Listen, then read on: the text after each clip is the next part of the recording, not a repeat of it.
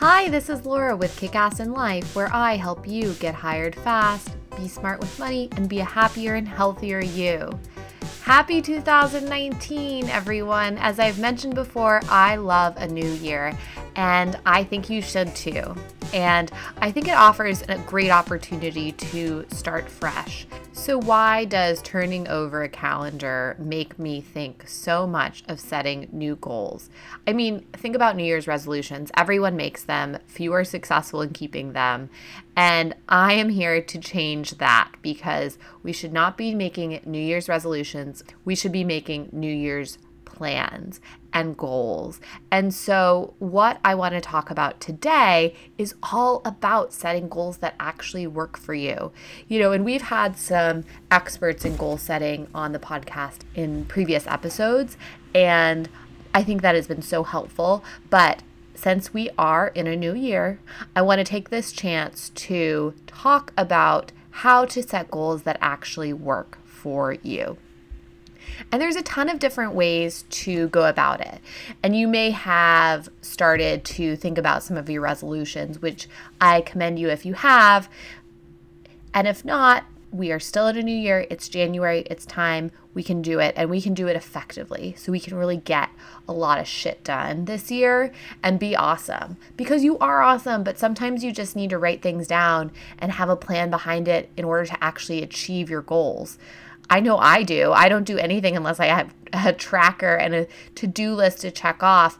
But even thinking higher level, I have a plan going into the year. So let's talk about that. First off, you may have heard about this SMART framework. The SMART framework is a super helpful way of looking at how to achieve your goals and breaking down your goals and your plans into a plan, really. SMART is an acronym. It stands, so the S stands for making a specific goal. So you've heard that. So as opposed to you want to lose weight or you want to eat healthier, you would skew that so you are more specific with it. So as opposed to you want to eat healthier, maybe you are bringing lunch five times a week. So you're eating healthier that way. So it's something specific. I can say that, I promise. And second is measurable. The M in SMART is stands for measurable.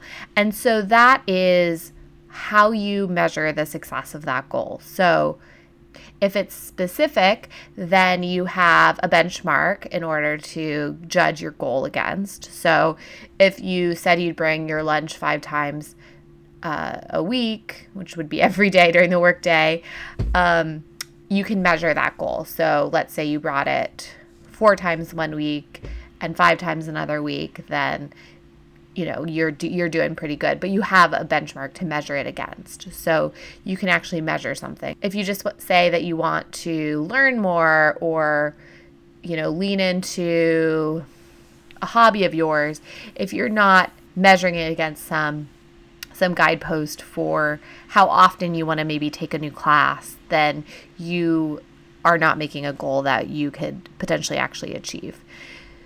The A in SMART stands for achievable. So, is that goal doable? So, for example, you may want to run a marathon, which I think is so amazing. I have many friends who run marathons and I'm constantly inspired by them. For me, though, it wouldn't be that achievable because I'm I'm not a good runner and I don't really want to put in the effort to get it done. So make a goal that is achievable. Now, this being said, you can still create a stretch goal for yourself, and you should. A stretch goal is a goal that is going above and out of your comfort zone, but you know, creating but creating an achievable goal will help you so you, that you are successful. And so for me, running a marathon is not achievable. Um, probably not going to happen for me this year. So make a goal that is achievable for for you. So maybe a, for me, half marathon or might be more achievable, or a different type of race. Um, so the R in SMART stands for relevant. So is your goal worth it? Does it align with your greater interests? And we'll talk a little bit later in this episode about creating different themes for yourself um, and making sure your goals are aligned to your themes, but just knowing if it's for your greater interests. And the T in SMART is time bound. So, when do you want to achieve this? So, if you're creating 2019 goals, you want to achieve them all this year. Perhaps start thinking about the things you want to achieve in the first quarter of the year, the second, the third, etc. So you can actually break down and start creating your plan. One of my favorite podcasts is Happier with Gretchen Rubin. So, Gretchen Rubin is basically a happiness guru. She studies happiness, she has a podcast, many books. I highly recommend her. And in a recent episode, she had Chris Guillebeau on the podcast, and he started Side Hustle School, which is a different podcast. And they talked about how to make resolutions that work. And what I really liked about what Chris said is to try to look back on the year behind. So, what happened in 2018? What went well? And he writes a list of everything that went well in the past year. And then he looks ahead and he and then he looks and sees what didn't go so well. So, what are those things that maybe were goals not reached or things that went wrong or other things that didn't go well. So I think having this sort of introspection really helps him to set himself up for the year ahead. So he does that at the beginning of the year. So he writes what went well last year, what didn't go so well, and that helps him think about framing some goals and some plans for the upcoming year. And what I liked also about what Chris said is he thinks about goals in terms of different areas. So I took some of these areas from him and I sort of created my own so that I would have some great themes going into the year and coming up with three, two to three, maybe five goals per category area for things that I want to achieve in the upcoming year. So some of those include this podcast and this side hustle that I have. So, what goals I have for that what goals do I have for work, my full time job, things that I want to learn, be better, improve, people I want to meet, you know, whatever that might be for you. Uh, areas for family and friends. So, how can I work on those relationships and make them even stronger and better? Uh, service is another theme that I'd like to pursue. So, how can I volunteer or think about ways to give back to my community. Uh, spirituality, I want to add a meditation practice, for example, so that, that goal might go in spirituality. Community, in general, I want to build community. I live in a big city. It's New York, it can be a lonely place. So, finding ways to build community through meet different, attending different meetups or groups, or uh, is a goal that I have there uh, personal and fun. So these are just some things that I want to do for fun. For example, I want to improve in tango or do salsa classes. Um, I want to go to a Korean spa. Those are just fun things that I want to have on my list of things I want to achieve for the upcoming year. Health is another one. So, health is what my fitness routine looks like, how often I'm getting up from my desk, or if I'm using my standing desk, fits into health. And another one I have is learning. So, what do I want to learn this year? How do I want to invest in myself and, and how, what I'm learning?